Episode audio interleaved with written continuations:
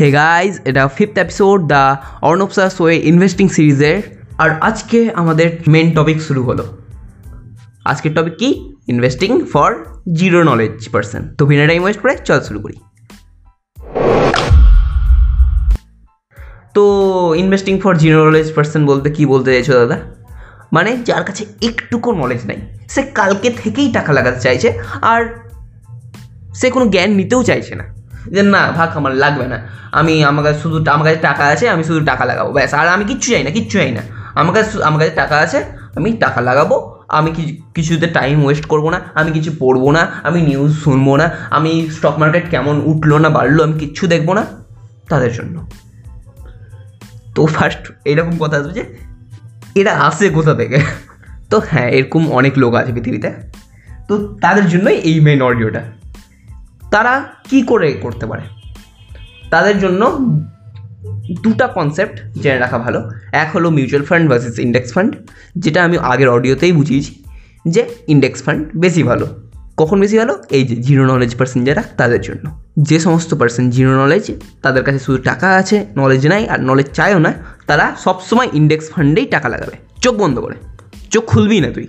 চোখ বন্ধ করে তুই ইন্ডেক্স ফান্ডে টাকা লাগিয়ে দিবি। আর আরেকটা কনসেপ্ট আমি অনেক আগে বুঝিয়েছিলাম তাদের জার্গেন্সের মধ্যে, যেটা ছিল এসআইপি ভার্সেস লামসাম তো লামসাম মানে কি বুঝিয়েছিলাম আমি? যে অনেক দিন টাকা জমিয়ে রাখলাম, দিয়ে একবারে লাগালাম যখন মার্কেট ডাউন আছে। আর এসআইপি মানে নিজে মনে টাকা কেটে যাচ্ছে, মাসে মাসে। হুম?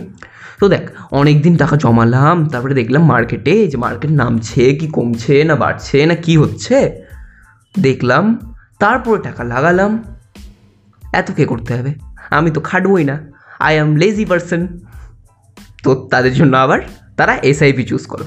মানে ইন্ডেক্স ফান্ডে এসআইপি চুজ করলে তোর সব থেকে তুই সেফ গেম খেলছিস, তোর এক টাকাও যাবে না, আর ব্যাস, তুই তোর ইনভেস্টিং শুরু করে দিলি ডে ওয়ান থেকে।